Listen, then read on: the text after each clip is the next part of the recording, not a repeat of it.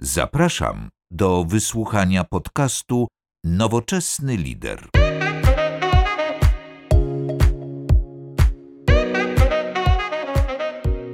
E, Witam Was serdecznie w kolejnym podcaście. Dzisiaj moim gościem jest Piotr. Cześć Piotrze. Cześć. Cześć Piotrze, mógł powiedzieć, mógł powiedzieć kilka słów o sobie, czym się zajmujesz. Ja się w ogóle poznałem przez naszego kolegę z Rolla, to że cię Tak. nie rekomendował, ale gdybyś mógł przedstawić się naszym słuchaczom, byłoby fantastycznie. Pewnie.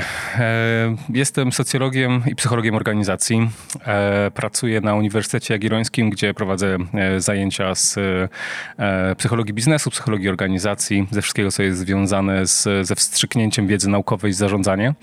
Oprócz tego jestem postdoctoral associate na University of Maryland i tam już koncentruję się na badaniach w obszarze różnic międzykulturowych, wpływu kultury organizacji na efektywność zespołową i organizacyjną.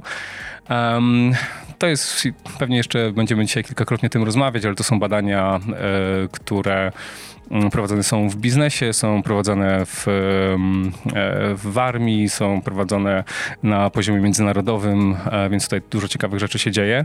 Ale też od kilkunastu lat jestem bardzo mocno w biznesie.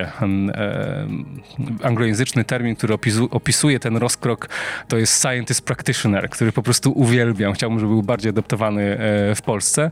Czyli osoba, która bierze to, co najlepsze z nauki i wstrzykuje w praktykę biznesową i to, co jest najlepsze z praktyki biznesowej i wstrzykuje to e, w naukę. Więc prowadziłem już e, firmę doradczą, która e, zajmowała się tworzeniem gier symulacyjnych dla biznesu, która wykorzystywała to do rekrutacji i selekcji pracowników. Teraz prowadzę razem ze wspólniczką firmę doradczą, która zajmuje się diagnozą i rozwojem kultur organizacyjnych, które sprzyjają innowacji. Więc to takie nawigowanie między nauką i, i, i praktyką to jest coś, co robię, co daje mi Friday i chyba to też jest jeden z powodów, dla których tutaj dzisiaj jestem. To jest też dla mnie, wiesz, frajda, bo ja na co dzień spotykam się z, prakty- z praktykami albo osobami, które e, z biznesu, z praktyka stały się trochę bardziej też osobami, które opowiadają o różnych rzeczach. W tych przypadkach raczej my bazujemy na tym, co ty robisz na twoich badaniach, czyli na badaniach różnych, różnych ludzi. I dla mnie to jest tyle fascynujące, że jakbyśmy rozmawiali, to mówisz, dobrze, ale jakby no to nie jest konkluzja. Jeszcze wiele lat albo wiele badań przed nami. Także ty jesteś taką osobą, która widzę badawczą, która naukowo podchodzi do tych tematów. Mówię też biznesowo, ale jakby dojście do pewnej odpowiedzi zajmuje ci trochę czasu. Tak, no to jest y, misja na całe życie. Nie wydaje mi się, żeby to było coś, do czego e, można dotrzeć, po prostu e, rozwiesić banner Mission Accomplished i, i, i przejść do e, życia codziennego. To jest to, co tak naprawdę daje mi taką radość. To znaczy to poczucie, że cały, ca- cały czas jest coś, czego można się jeszcze dowiedzieć. Na co dzień lepiej o tym nie myśleć, bo to by nas sparaliżowało w podejmowaniu decyzji, ale dlatego fajnie właśnie wracać na, na, na akademię raz na jakiś czas, żeby w tym e, takim, w tak, takiej y, zupie pytań, hipotez i, i weryfikacji tych hipotez troszeczkę się e, zanurzyć, żeby później wrócić do biznesu i starać się to wdrażać w praktyce. Dobrze, Piotrze, bo to, co mnie zafascynowało w naszej dyskusji i w tym temacie przewodnim, to właśnie była innowacja w firmie. Ale ty do tego, po pierwsze, jakbyś mógł powiedzieć, czym dla ciebie jest innowacja, to jest ważne, bo jak dziś też miałem nawet o- przy okazji e, te kontrole zobaczyć prezentację kolegi i tam były, no, tam były różne jakieś definicje innowacji, ale też właśnie jak ta różnorodność według ciebie może wspierać innowacje w firmach i skuteczność. Pewnie. Rzeczywiście, no, innowacyjność, innowacje to jest jakiegoś rodzaju e, słowo wytrych w tym momencie. E, dobrze się z tego prowadzi szkolenia, dobrze się o tym mówi e, na, na podcastach, e, dlatego, dlatego że, e, no, że wokół tego w ogóle budowane są strategie. E, nie, nie wiem, czy znam w tym momencie korporację międzynarodową, która innowacji nie ma wpisanej w strategię. Natomiast rzeczywiście na poziomie zrozumienia tego, czym innowacja jest, już sprawy się troszeczkę e, komplikują. I to jest jedna z pierwszych, dlatego się tak cieszę, że zadałeś to pytanie, bo to jest jedna z pierwszych rzeczy, o których e, rozmawiamy z klientami, ale też z osobami, które przychodzą do nas, żebyśmy przeprowadzili u nich e, badanie, czyli jak w ogóle rozumiemy tą innowację, jak wy rozumiecie, jak my rozumiemy. No i najczęściej innowacje identyfikuje się z innowacją produktową. E, No, czyli co jest innowacyjne? Inno- Innowacyjny jest iPad, innowacyjny jest iPhone, innowacyjny był e, pierwszy samolot. E, Natomiast ja innowacje rozumiem znacznie szerzej. Innowacja to. Obserwujemy innowacje za każdym razem, kiedy ktoś wpada na nowy pomysł nowy, niekoniecznie przełomowy na poziomie międzynarodowym, ale chociażby nowym e, w jego zespole. I później skutecznie ten e, nowy pomysł wdraża. To może być pomysł na, e, na to, żeby lepiej obsługiwać e, klienta. To może być pomysł na to, żeby lepiej się komunikować na spotkaniach. To może być pomysł e, na to, żeby lepiej zoptymalizować kod. To może być pomysł na nowy produkt. To może być pomysł na to, żeby, nie wiem, klient poczuł się wyjątkowo. Cały szereg mamy typów innowacji, ale te dwa elementy są w tym kluczowe, czyli z jednej strony kreatywność, ale z drugiej strony wdrożenie. Jednym z takich typowych błędów mówienia o innowacji to jest skupianie się na tym elemencie kreatywnym. Czyli innowacje to jest e, wszystko to, e, kiedy jakiś najczęściej geniusz, po prostu wyjątkowy serial entrepreneur e, siada i wpada na coś przełomowego. A problem polega na tym, że od nowego pomysłu do wdrożenia jest jeszcze bardzo, bardzo, bardzo długa droga. Od e, przypadkowego odkrycia kuchenki mikrofalowej, do momentu, w którym zaczęła być ona e, urządzeniem powszechnym w amerykańskich domach, minęło 20-30 lat. Od y, pierwszego lotu do y, upowszechnienia się samolotu jako, jako środka komunikacji znowu kilkadziesiąt lat. I tak naprawdę ten element wdrożeniowy jest, jest kluczowy, żeby w ogóle mówić o, o innowacjach. Łatwiej mówić o kreatywności, bo kreatywność jest przyjemniejsza generalnie. Fajnie jest spotkać się na warsztatach z design thinkingu i wymyślić jakiś nowy sposób wywołania efektu wow u klienta, ale później ktoś musi to zrobić, ktoś musi to wdrożyć. Edison mówił, że sukces to 1% e, inspiracji i 99% e, potu. E, I wydaje mi się, że, że coś w tym jest. W innowacji może nie, roz, nie, roz, nie rozkładałbym tego w tych e, proporcjach. E, jeden z architektów sukcesu Bell Labs, czyli takiego centrum e, R&D e, amerykańskiej firmy AT&T, rozkładał to 40% kreatywność, 60% wdrożenia. Ale tak czy tak należy pamiętać, że innowacja na tych dwóch nogach e, stoi. Kreatywności i wdrożenia. Na każdym poziomie. Zespołowym, organizacyjnym, narodowym nawet. No i pytanie, jak do tego w ogóle yy, przykłada rękę różnorodność. Według mnie jest to absolutnie yy, kluczowe kryterium, jeśli chcemy zrozumieć w ogóle innowacyjność. I szukałbym inspiracji do tego w, w życiu samym w sobie, w naturze. Różnorodność to jest sposób, w jakim życie zapewnia sobie przetrwanie. Z jakiegoś powodu. Nie? To jest jeden z podstawowych mechanizmów ewolucji. Jeśli nie ma mutacji, jeśli nie ma różnorodności, no to nie ma też e, ewolucji przez naturalną selekcję. W ten sposób radzą sobie, w ten sposób radzi sobie życie i w ten sam sposób musi sobie radzić biznes. Okoliczności, nisze cały czas się zmieniają.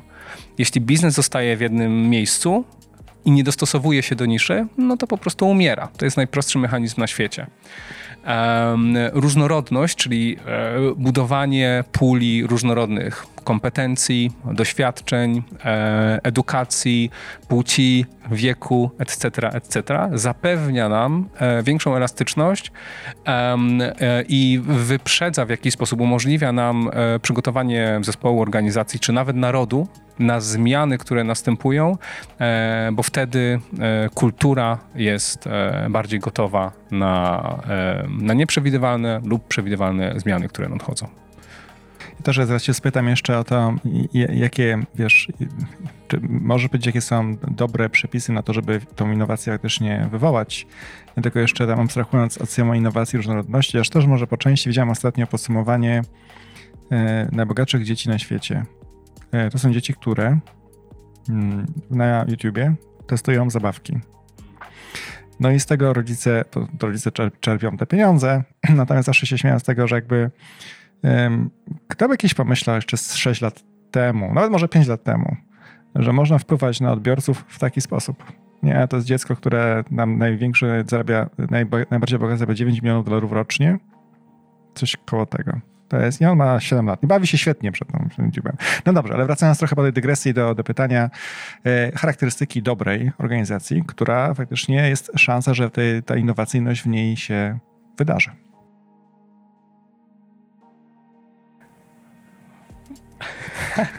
powód, dla którego e, odebrało mi głos, e, to że pytanie, łatwo zadać pytanie. Ja wiem.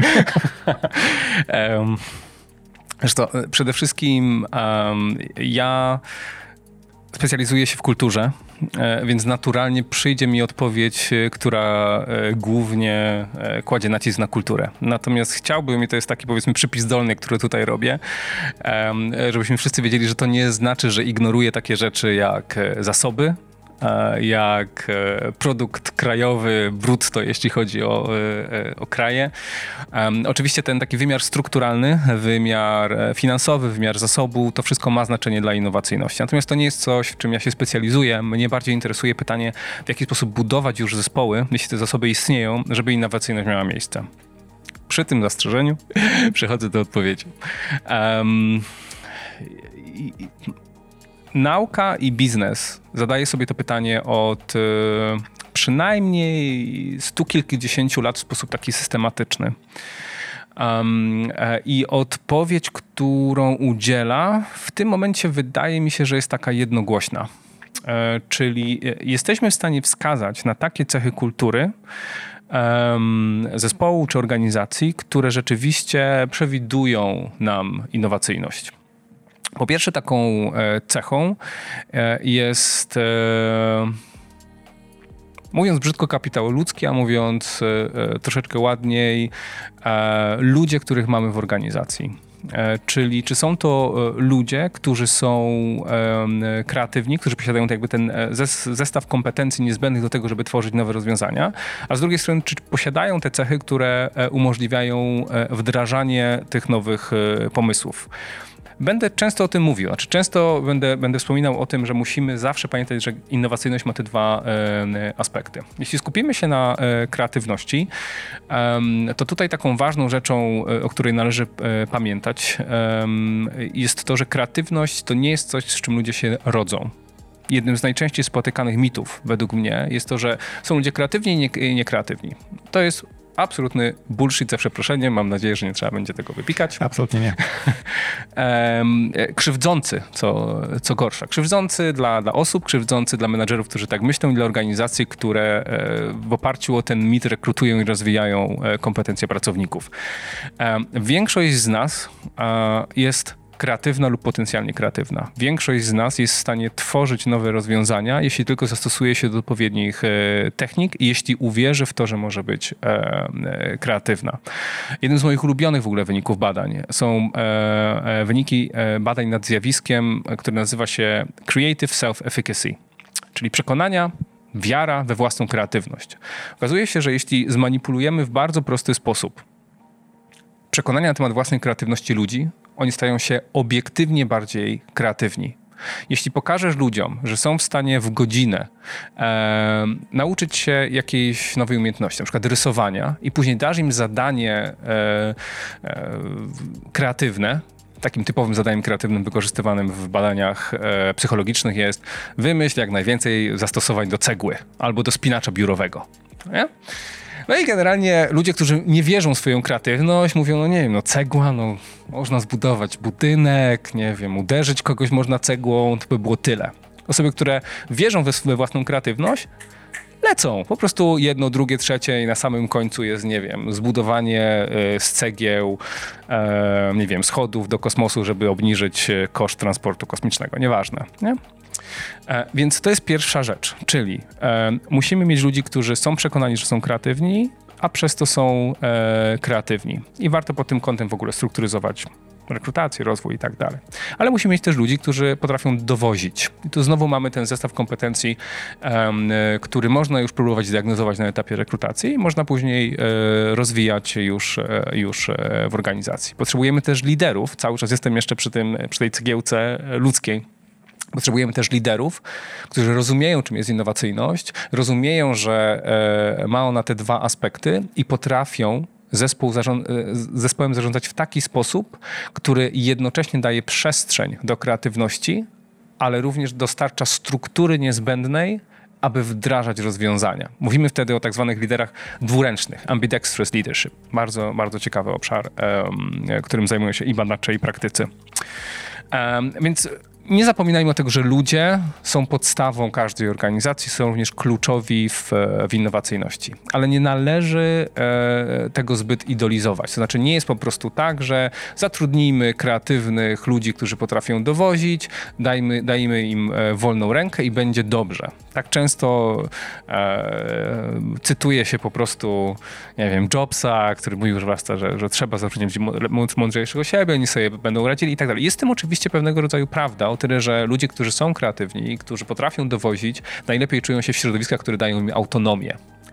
E, natomiast potrzebują struktury i kultury organizacyjnej, która ich zatrzyma w tym środowisku. No i tutaj dochodzimy już e, do tego, czym ja się zajmuję najbardziej, czyli jakie cechy musi posiadać kultura, e, żeby dawała przestrzeń do innowacyjności, żeby zachęcała do innowacyjności.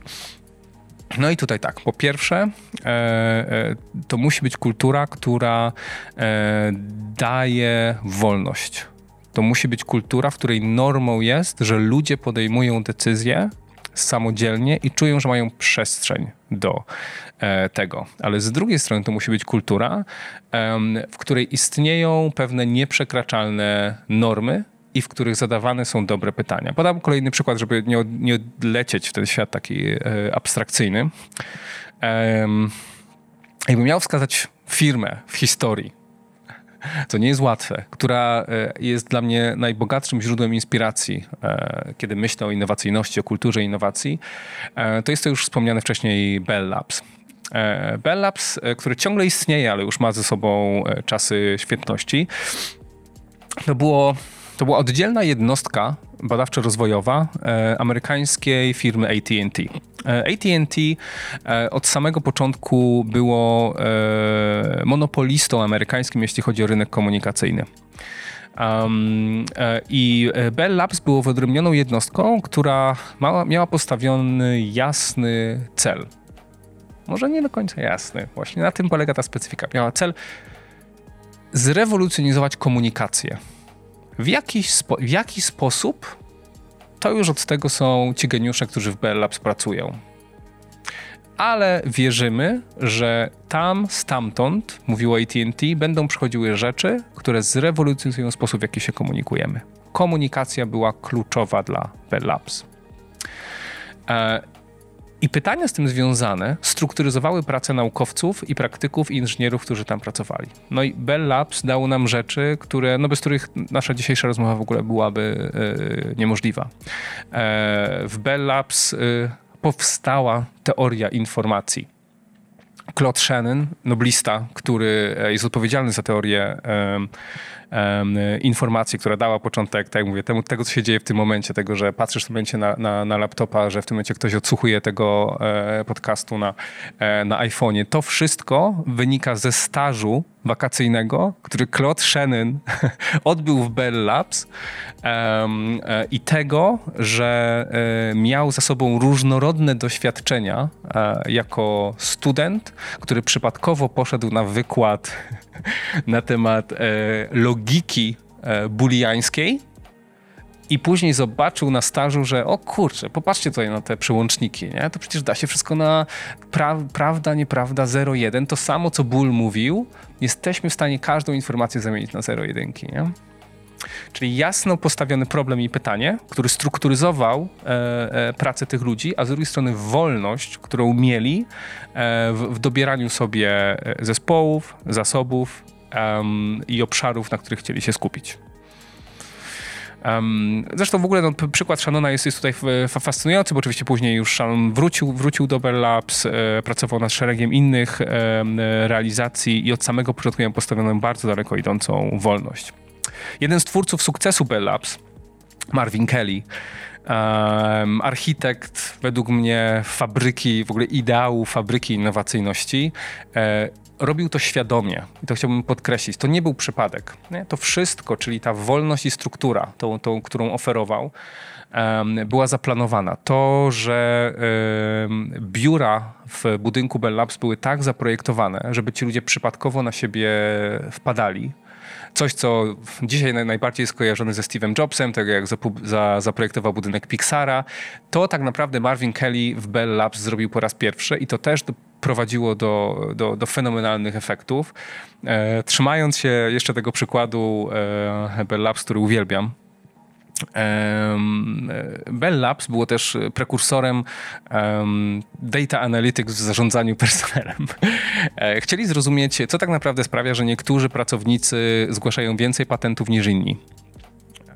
No i oczywiście mieli to wszystko tam e, powymiarowane pod kątem właśnie tam demograficznym, pod kątem tego, gdzie pracują, na jakich projektach pracują. No i okazało się, że jest tylko jedna e, rzecz, która przewiduje to, że ludzie zgłaszają więcej e, patentów.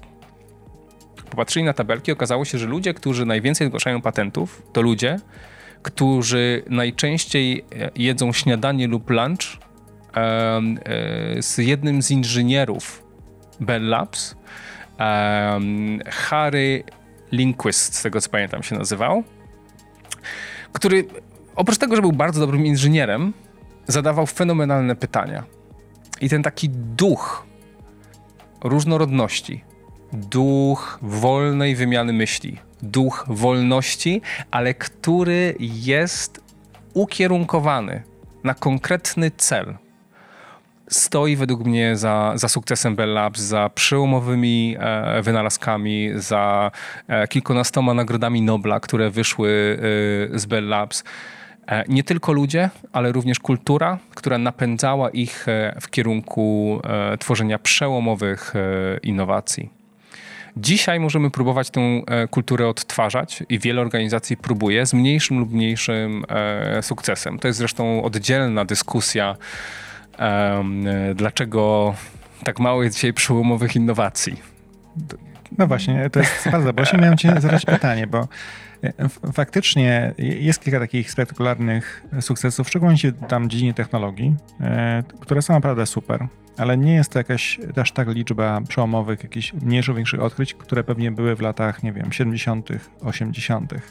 Czy ty może jakoś wiesz z czego to mamy przecież dużo większy dostęp do danych, do informacji, mamy dużo szybsze komputery, jeśli coś trzeba liczyć. Szukasz inspiracji? Jesteś w doskonałym miejscu. Tak. Mam jakieś pomysły oczywiście. Zresztą, że, nie wspomnę o tym, że poszliśmy na Księżyc już, to stary przykład. Lat temu już nie pamiętam ile. 50 dokładnie. Nie? Była rocznica. 50. No, I tak. to właśnie, i jakby z czego wynikało, że wtedy szedł tak, wiesz, ten postęp do przodu, a dzisiaj jakby tak nam się wydaje przynajmniej, że troszkę przyhamował. Tak. Ostatnio jakiś magazyn, nie wiem czy to było Time, czy, czy jeden z właśnie z takich amerykańskich mainstreamowych magazynów e, opublikował taką okładkę, która z tego co pamiętam e, miała taki e, tytuł na rocznicę właśnie Apollo 11 obiecaliście mi misję na Marsie, a mam Facebooka. W sensie, gdzie, gdzie, są, gdzie są te moje przełomowe innowacje? Oczywiście można, można z tym polemizować, no bo Facebook rzeczywiście brzmi jak taka śmieszna innowacja, ale już Wikipedia całkiem nieźle nie? poszło z Wikipedią. No ale wracając do twojego, do twojego pytania. Y, ja to pytanie w ogóle zadałem e, e, kilku e, osobom, które uważałem właśnie za, e, za guru innowacyjności. Do, do, docierałem do na przykład jednego z założycieli Pixara, też dotarłem do kogoś, kto pracował w Xerox Park, takiej innej e, organizacji, która e, była ramieniem R&D firmy, którą wszyscy znamy, Xerox, chociaż pewnie e, e, nie doceniamy, jak dużo dała e, rozwojowi technologicznemu. I zadawałem mi te pytania, co, co, co, się, co, się, co, się, co się podziało, nie? Co, co się podziało. Um, zaskakująco ci ludzie są bardzo otwarci na tego rodzaju dyskusje. Chyba czują się troszeczkę zapomnieni w ogóle, e, że nikt ich już tak naprawdę nie pyta. A to były osoby, które tworzyły, nie wiem, e, interfejsy graficzne, e, czy, czy, czy tworzyły w ogóle sposoby komunikacji które stoją dzisiaj za, za internetem. No i odpowiedzi, jakie, jakie mu udzielali, przede wszystkim były różne te odpowiedzi, ale konsensus, który dałoby się zauważyć, to tak. Po pierwsze, zasoby. Zasoby. Taką wspólną cechą tych fabryk innowacji, które studiowałem, bo był to taki temat, który swojego czasu bardzo mnie interesował, były praktycznie nieograniczone zasoby finansowe. W przypadku Bell Labs e, wynikało to z praktycznie, e, no nie, no po prostu z, z monopolistycznego statusu, jakie miało AT&T. Bell Labs miało nieograniczoną wolność i nikt ich tak naprawdę nie rozliczał. Nie? To nie było na zasadzie, gdzie są moje patenty. Nie? Dwa lata nie? macie na, na, e, na patenty. To, co zabiło na przykład Xerox Park, czyli tą taką inną fabrykę innowacji, to, że w pewnym momencie biznes się zgłosił i zaczęło to pytać. Nie? No to w sensie to gdzie? Gdzie to jest? Gdzie to jest? Gdzie to jest? Um, i, i, ten taki status um, i bezpieczeństwo, które miały te organizacje, że nikt im nie dyszał z tyłu i to, no jak tam, jak tam jest? Tylko miały 5, 10, 15, 20 lat i wolność za tym, która za tym e, szła. Um, to pozwalało im też na zatrudnianie najlepszych na rynku. Bell Labs e, tak naprawdę udało się zgarnąć absolutną śmietankę e, biznesowo-akademicką, głównie akademicką. Tam nie wiem, czy kto bez doktoratu w ogóle pracował po najlepszych uniwersytetach amerykańskich, dlatego że płacili lepiej. To, był, to jest banalne wy, wy, wyjaśnienie. Nie to, że po prostu wizja rewolu rewolucji komunikacyjnej ich przyciągnęła, tylko przyciągnęła im trzykrotnie wyższa pensja niż na najlepszym nawet amerykańskim e, uniwersytecie. Więc przyszli tam, nikt żadnej presji e, wobec nich nie stosował, więc no, trafili tak naprawdę do Eldorado naukowego. Nie? Plus konkretny cel na, e, na horyzoncie. To pozwalało też właśnie na tym, żeby spędzać na tych, problem, na tych problemach dużo czasu. E, wspomniałeś e, Apollo 11. E, ostatnio oglądałem film dokumentalny Apollo 11, który wyszedł właśnie na, na rocznicę lądowania na Księżycu. Jeden z najlepszych filmów, jaki widziałem w ogóle w ciągu ostatniej dekady. Który jest tak naprawdę 90-minutowym zapisem archiwalnym, bez żadnego komentarza, od momentu, w którym są przygotowania do misji dzień wcześniej, start, podróż, lądowanie, start z Księżyca, lądowanie na Ziemi i celebracja. Tyle. Ale jedną właśnie z rzeczy, która przykuła moją uwagę w trakcie tego filmu, jedną z wielu, E, e, to, to był taki moment, kiedy kamera przejeżdżała przez e, kontrolę misji, przez ten pokój kontroli misji. Tam były setki, jeśli nie ponad tysiąc ludzi, których siedział i zapewniał obsługę misji. Ja nie mogę się powstrzymać do tego, żeby zacząć liczyć, ile kosztuje utrzymanie takiej instytucji, której jedynym celem jest osiągnięcie czegoś, co jest absolutnie niepraktyczne. Lądowanie człowieka na Księżycu, pomimo że sprawia, że przez plecy nam przebiegają dreszcze, jest czynem absurdalnym ekonomicznie. Co, co mi z tego, nie? że jakiś Amerykanin 50 lat temu postawił nogę na Księżycu, nie? Wielki krok dla ludzkości, ja tam nie byłem, nie?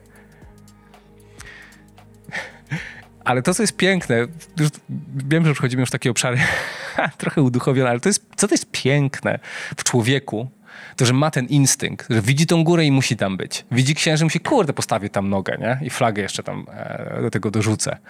Bo wokół tej mobilizacji, tej absurdalnej z ekonomicznego punktu widzenia e, mobilizacji, powstał szereg produktów innowacyjnych, na przykład. Nie byłoby paneli słonecznych gdyby nie misja Apollo, gdyby nie misja Mercury, gdyby nie misja Gemini.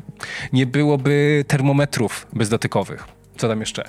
Nie byłoby slipek e, z, z lateksu. Nie? W sensie wszystkie te rzeczy, które gdyby wokół tego absurdalnego przedsięwzięcia musiały zostać przeprowadzone, doprowadziły do innowacji. Ale znowu, nie?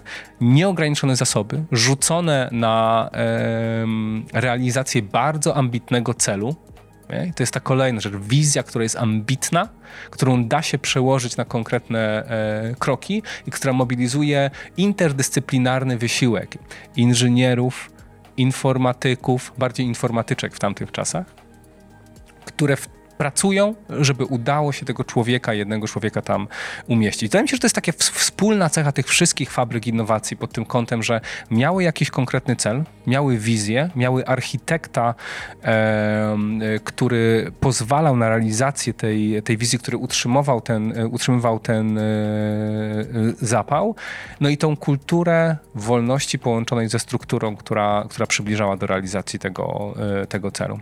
Dzisiaj jeszcze, bo, bo, bo pamiętam, że tego dotyczyło twoje pytanie, czemu dzisiaj nie ma tych innowacyjności, jest znacznie większa ostrożność jeśli chodzi o, e, o tego rodzaju ambitne projekty. No jaki jest w ogóle taki ambitny projekt? Nie, wiem, wiem, że Google X, czy też X, jak dzisiaj się nazywają, mówi, że ma jakieś takie moonshot projects, które są takie ambitne, ale to jest w ogóle nieporównywalne z tym, z tym co, co, co było wtedy. Nie? NASA ma obcięte budżety, po prostu bierzemy jedyną, i, jedynymi podmiotami z wizją to są, nie wiem, no, SpaceX, nie? Czyli mamy, mamy jakichś pojedynczych Tony Starków, którzy po prostu mają ambicje postawić nogę na, na Marsie, ale nigdy nie będą mieli takich zasobów, nigdy nie będą mieli takich, e, takiej też, te, też wolności, jaką dawały te takie duże pro, programy um, państwowe tak naprawdę, bo olbrzymie wsparcie rządu amerykańskiego dla tych, e, dla tych projektów. Dzisiaj o to jest znacznie trudniej.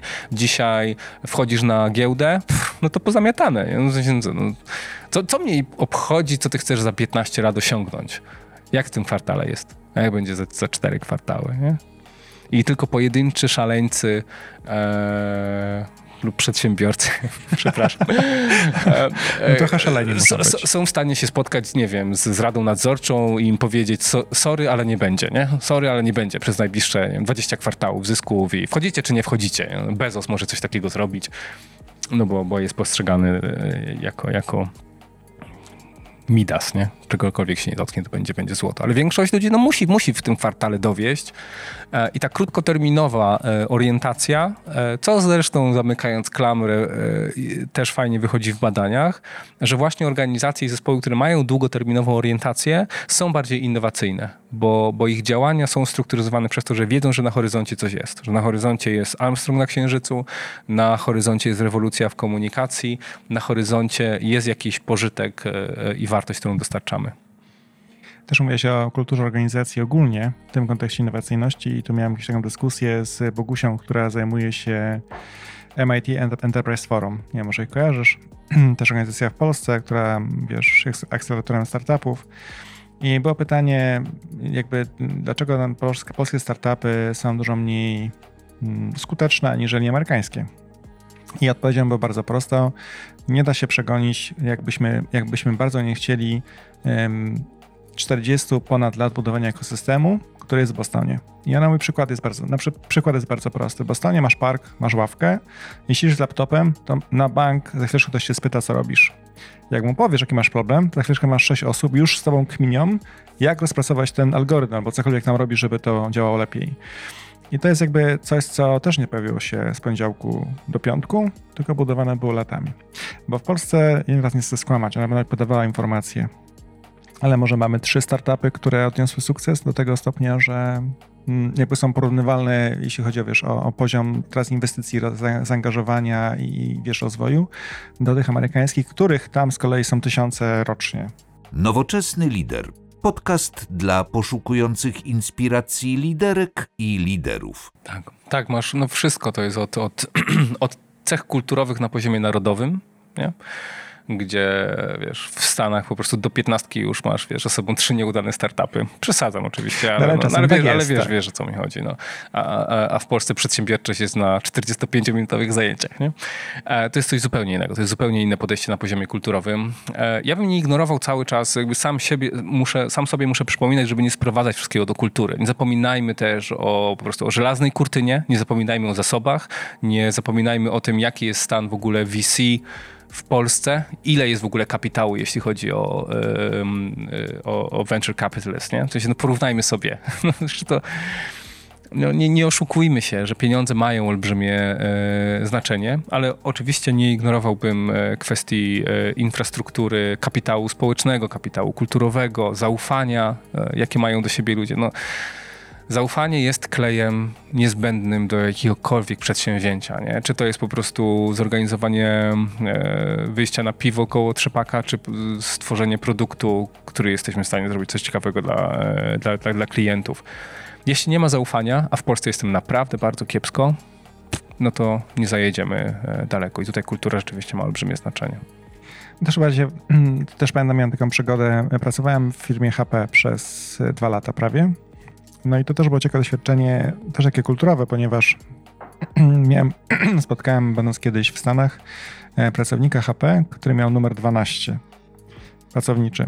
u nas w Polsce jakby to nie robi takiego wrażenia. Numer 12 gdziekolwiek, nie? Znaczy, no, dzięki stary, że tam pracujesz już tyle lat, naprawdę fajnie, to musi być fajna firma, że tam tyle przetrwałeś, że nadal jesteś zainteresowany pracą tam. Ale tam jednak myślisz sobie 12, to była spora szansa, że w tym garażu jeszcze sklejali coś razem. Nie? Jeśli chodzi o. I to dużo z tych produktów dzisiaj dobrze znasz te brandy, rozwiązania i tak dalej. I to byli ludzie, którzy jakby tworzyli przyszłość. Twoją przyszłość, którą no dzisiaj może ją dotknąć. Tak, tak, tak. No i to też e, było poczucie, nie? jak się czyta też wspomnienia nie? Z, tamtych, e, z tamtych czasów. To było poczucie rzeczywiście e, rewolucyjne. Nie? No tam mam wrażenie, że wiecie, że, że już zaczynamy wchodzić, zaczynamy wchodzić w takie, w takie dyskusje bardzo historyczno-filozoficzne, nie? ale e, trudniej jest od dzisiaj również o innowacje, bo E, bo też czasy wtedy były obiektywnie przełomowe. To, to była też kontrkultura, nie? taka kontrkultura, w sensie lata, lata 60., jak się patrzy na te zdjęcia, to nie wiesz tak naprawdę, czy są zdjęcia z Woodstocku, czy to są zdjęcia z biura, e, z biura nie? Wiesz, to, to imprezy na przykład w Atari, jakie były organizowane, są legendarne, nie? W sensie mamy, e, mamy do czynienia też z wyjątkowym mikrokosmosem, gdzie przecięło się, jakby przeciął się kapitał, E, finansowy, kapitał kulturowy, społeczny i też cały ruch kontrkulturowy e, zmieniania świata przez różne wymiary. Niektórzy zmieniali świat po prostu przez, e, przez LSD, tak mi się wydawało, a niektórzy zmieniali świat przez nową technologię. No czy był, istniałby w ogóle Apple bez kultury hakerskiej? Nie istniałby Apple bez kultury hakerskiej. Nie, nie było. Steve, Steve, Steve Woźniak jest tak naprawdę dzieckiem kultury hakerskiej, a Steve Jobs jest dzieckiem kontrkultury gdyby się razem nie spotkali, gdyby te dwa różnorodne typy i osobowości i kompetencje się nie spotkały, nie, było, nie byłoby innowacji. Gdzie w tym momencie masz ten sos? Nie? Gdzie, gdzie tak naprawdę no, San, Fran San Francisco masz ten sos, ale z drugiej strony co masz w San Francisco? No, przerażające nierówności, przerażające e, no, to, to, do czego Stany Zjednoczone doprowadziły w San Francisco, to nie jest coś, co pewnie Steve Jobs sobie wymarzył w latach 60., ale to jest Inny temat oczywiście, ale jeszcze powiedz mi, bo dobrze, bo już starając się być bardziej pozytywnym, optymistycznym, to y, dobrze, no to nasz słuchaczka, słuchacz, którzy dzisiaj nas słuchają, myślą sobie, no dobrze, znaczy, że jest już szachmat, nie będzie żadnej innowacji, e, będzie, na pewno jakaś będzie. Jeden z tych elementów, które mówiłeś, to jest jakby mm, polepszanie pewnych rzeczy, pewnych procesów, rozwiązań, podejścia, otwartość na pewne elementy, których pewnie nikt nie, nie rozważył, trochę łamanie status quo, pewnie często pewnych rzeczy. Ale to, jak mówiłeś, jest ta kwestia też kultury w organizacji. Jakbyś mógł powiedzieć, i to nie koniecznie w paru słowach oczywiście, jakby, jak zacząć budowanie takiej bardziej otwartej no, kultury organizacyjnej na tego typu innowacje? Wydaje mi się, że w jakiś sposób padliśmy ofiarą e, tego, od czego zaczęliśmy tę rozmowę, czyli definiowania innowacji albo przez produkt, albo przez przełom. Nie? Że to musi być rzeczywiście coś e, e, wyjątkowego, co odmienia sposób życia ludzi na całym świecie. Ja też jestem daleki od, od, od stwierdzenia, że to się nie stanie. Nie? Przecież wiem, że w tym momencie na przykład ileś zespołów na świecie pracuje e, nad fuzją atomową. Nie? Coś, co po prostu zmieni życie. Jeśli, jeśli dojdzie do tego, że jesteśmy, że będziemy w stanie otrzymać fuzję atomową, która, jest, która daje pozytywny efekt, w sensie, że mniej energii wkładamy niż, niż otrzymujemy, to będzie absolutna rewolucja energetyczna, odpowiedź na globalne ocieplenie. Tak to się dzieje w tym momencie. Ktoś na tym pracuje jak to przyjdzie, e, to wszystko, co mówiłem o przełomowej innowacji trzeba będzie wyciąć z podcastu, no bo po prostu to pozamiata wszystko. Więc nie mówię, że, że, że, że coś takiego nie ma miejsca, że ludzie na tym nie pracują. Natomiast e, innowacyjność dzieje się na każdym poziomie i na tym poziomie po prostu trzyosobowego zespołu i na poziomie e, narodowym. I to, co można zrobić wprowadzając taką e, kulturę, co zaskakujące jest podobne i na tym poziomie właśnie mikro i na tym poziomie makro. Widzimy e, podobne cechy kulturowe, które i tutaj i tutaj sprzyjają e, innowacyjności. Troszkę już z nich e, o, opisałem, ale kontynuując ten wątek, to co widzimy, co konsekwentnie e, sprzyja innowacyjności, to na przykład niski dystans władzy. To jest taka cecha kulturowa, którą najczęściej się e, opisuje w kontekście międzykulturowym, czyli e, to, na ile uznaje się dystans między różnymi punktami w hierarchii jako naturalny i pożądany. Nie? Czyli um, po pierwsze, czy naturalne jest to, że jest dużo poziomów hierarchii, czy naturalne jest to, że jest mało poziomów hierarchii? Czy e, naturalne jest to, że do szefa mówimy szanowna, e, szanowna ekscelencjo, wielki wielmożny panie e, doktorze, docencie i tak dalej? Czy mówimy hey mate? Nie? Ja pamiętam, że jeden z takich moich e, w, w najbardziej jeden z moich najbardziej traumatycznych doświadczeń pierwszych e, w pracy to jest kiedy zacząłem pracę w, w biurze Great Place to Work Institute w Kopenhadze. I, i no jakby z całym bagażem polskiej kultury. I wchodzę do biura, do prezesa i prezes pokazuje mi miejsce, w którym będę pracował i to jest po drugiej stronie tego samego biurka. Nie ma żadnych boksów, nie ma nic, po prostu biurko. I po drugiej stronie tego biurka jest stanowisko pracy dla mnie. To było paraliżujące przez pierwsze kilka dni, ale później niewiarygodnie e, wyzwalające. To jest oczywiście kultura skandynawska, co jakby e, związane jest z tym, że ten dystans władzy jest tam bardzo, bardzo niski, ale również innowacje tam w związku z tym e, częściej mają miejsce niż w kulturach o niskim, proszę o wysokim dystansie władzy. Więc to widzimy. I to widzimy tak samo na poziomie organizacyjnym i zespołowym. Jeśli tak naprawdę mamy bardzo twardą strukturę organizacyjną, jeśli to jest po prostu kościec, który jest nienaruszalny, jeśli prezes jest zawsze pod krawatem zamknięty y, w wieży z kości słoniowej, no to to jest pozamiatane. To znaczy wtedy każda innowacja, każda, każda nowa myśl e, no, jest tłamszona bo, yy, bo, bo, nie ma szansy jak gdyby na, na, na dotarcie wyżej, nie? W sensie robią się, robią się e, e, tworzą się silosy, tworzą się no, i, i, to wszystko, co jest z tym związane. Jakby dystans władzy, to na pewno wiemy, że jest jednym z takich kluczowych e, elementów. Wolność, o niej już troszeczkę e, wspominałem, czyli, czyli kultura podejmowania decyzji. tutaj może troszkę więcej powiem o tym, czym zajmujemy się w tym momencie w, w Maryland w tym laboratorium, w którym pracuję, e, ono się nazywa Culture Lab e, na Wydziale Psychologii, e, mamy bardzo fajny, różnorodny, interdyscyplinarny zespół socjologów, psychologów, kognitywistów, którzy starają się tak naprawdę rozwikłać jedną zagadkę. W jaki sposób cecha, którą nazywamy cultural tightness looseness, przepraszam, że jej nie tłumaczę, ale nie znalazłem jeszcze dobrego tłumaczenia, czyli cecha w, y, opisująca w jaki sposób dana kultura reguluje zachowania, jak bardzo reguluje y, zachowania i jak intensywne kary są za naruszenie norm danej kultury. Znowu postaram się jakoś przejść z abstrakcji na, na, na konkret. Kiedy na przykład y, jedziesz do Singapuru, e, wysiadasz i żujesz gumę w miejscu publicznym, możesz spotkać się z karą. To znaczy możesz rzeczywiście dostać mandat kiedy jedziesz do Amsterdamu, to nie tylko możesz rzucić sobie gumę, możesz sobie napić się piwka, a nawet zapalić jointa i nie spotka cię z tego powodu żadna konsekwencja. Mamy e, zderzenie kultury bardzo tight i bardzo e, loose. Na poziomie organizacyjnym widzimy dokładnie to samo. Nie? Kiedy wchodzisz do e, magazynu, czy też jak to Fulfillment Center Amazona. Na blogu nowoczesnylider.pl znajdziesz więcej informacji dotyczących tego podcastu wszystko jest regulowane, znaczy wszystko. Wszystko, wszystko po prostu co do najmniejszej sekundy, wszystko musi być e, dokładnie tak, jak jest zamierzony system. Wszechmocny Bóg AI, zadecy AI zadecydował. Kiedy e, wchodzisz, nie wiem, do e, kawiarni Fairtrade, w której kiedyś robiłem badania, to tam po prostu nikt nie wie, co ktoś ma zrobić. Jakoś się to wszystko toczy, wszyscy ze sobą rozmawiają, każdy podejmuje decyzje. Wolność, partycypacja, mało norm i tak dalej. Więc zastanawiamy się w, w Culture Lab, w jaki sposób ta cecha kulturowa um, ścisłości norm e, kulturowych wpływa na różne rzeczy. Na poziomie narodowym bardzo, bardzo ciekawe rzeczy wychodzą. E, okazuje się, że e, kultury, które są bardziej loose, są bardziej kreatywne. Kultury, które są bardziej tight, e, są bardziej skoordynowane, efektywne we wdrażaniu.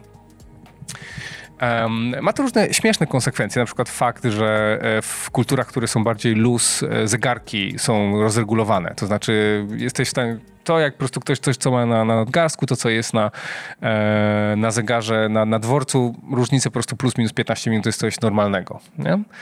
E, ale są też konsekwencje poważne. No i na przykład widzimy w kwestii innowacyjności, docieram w końcu do, do, do, do, najważniejszego dla nas w tym momencie tematu, okazuje się, że kultury, które są za bardzo loose i za bardzo tight, nie są innowacyjne. Te, które są za bardzo loose, brakuje im struktury, która pozwala na, doważa, na dowożenie. Ale te, które są za bardzo tight, mają tak y, wiele obszarów życia uregulowanych, że nie ma miejsca na kreatywność. Kultury, które są innowacyjne, to tym, którym udaje się znaleźć ten taki złoty środek, tą równowagę między tightness i looseness.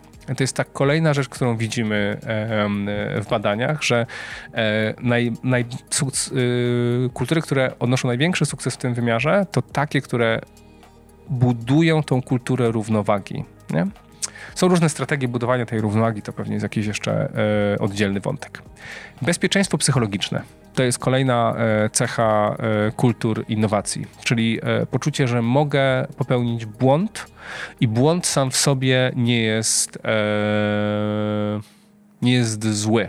Znaczy, jeśli Oczywiście są głupie błędy i mądre błędy, nie? To znaczy, jak gdyby błędy wynikające z wysokiego stopnia ryzyka projektu nie są karane prostu akceptuje się w kulturze bezpiecznej psychologicznie, że jeśli chcemy ryzykować, musimy akceptować, że raz na jakiś czas będziemy popełniać błędy i z tych błędów wyciągamy wnioski, a nie szukamy, kto jest e, winny. Kultury, które budują bezpieczeństwo psychologiczne są bardziej kreatywne i również bardziej innowacyjne niż te kultury, które bezpieczeństwa psychologicznego nie budują. Co jeszcze? Mamy, yy, przeprowadziliśmy we Free Innovation takie badania w Polsce, więc staram się przypomnieć już, już takie yy, te rzeczy, które u nas w Polsce yy, działają. Nigdy za dużo y, wspomnienia o tym, jak istotny jest lider w tym wszystkim. Co może mieć też znaczenie dla tematu tego podcastu ponieważ lider e, w każdym badaniu chyba jakie widziałem, które podsumowuje dekady badań e, na temat innowacyjności, e, jest osobą, która buduje kontekst, ale też buduje w pracownikach poczucie tego, że kreatywność jest możliwa, do kreatywności się zachęca, a innowacyjność jest wzmacniana. Jednym z najgorszych morderców innowacyjności i kreatywności w firmach jest to, kiedy e, lider za nią nie nagradza i lider nie daje zasobów do, e, do ich tworzenia. I z drugiej strony największą, naj, najszybszą drogą do, do sukcesu, jeśli chodzi o innowacyjność, jest lider, który w nas wierzy.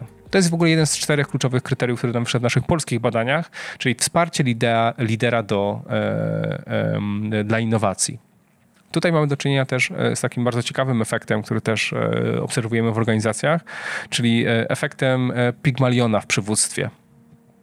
Efekt Pygmaliona to jest e, e, taki psychologiczny, bardzo ciekawy efekt, który w skrócie można zdefiniować jako samo spełniające się proroctwo. E, jeśli myślisz, że ktoś posiada jakąś cechę, to tak się zachowujesz wobec tej osoby, że ona tak reaguje, jakby miała tę cechę. I to jest bardzo fajny, przebadany efekt. Nie jest tak spektakularny, jak czasami się o nim mówi jak większość efektów psychologicznych, ale to jest pewnie na oddzielną rozmowę. E, ale rzeczywiście istnieje, jest szczególnie widoczny w przywództwie.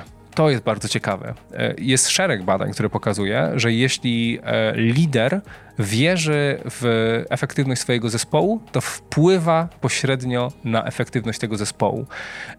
I mówimy tutaj o przyczynowości. W sensie, jeśli zmanipulujemy, jeśli sprawimy, że lider będzie wierzył w efektywność zespołu, zaobserwujemy wzrost efektywności tego zespołu.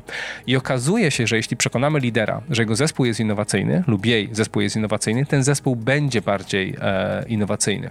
Podsumowując, wsparcie lidera dla innowacyjności, e, zapewnienie bezpieczeństwa psychologicznego oraz dostarczenie niezbędnych e, zasobów zespołowi na to, żeby był innowacyjny, jest absolutnie kluczowym kryterium e, i, i, e, i zmienną, która przewiduje innowacyjność. A jest to też cecha kultury według mnie. To znaczy no to, to czy pracownicy postrzegają to wsparcie liderów w organizacji.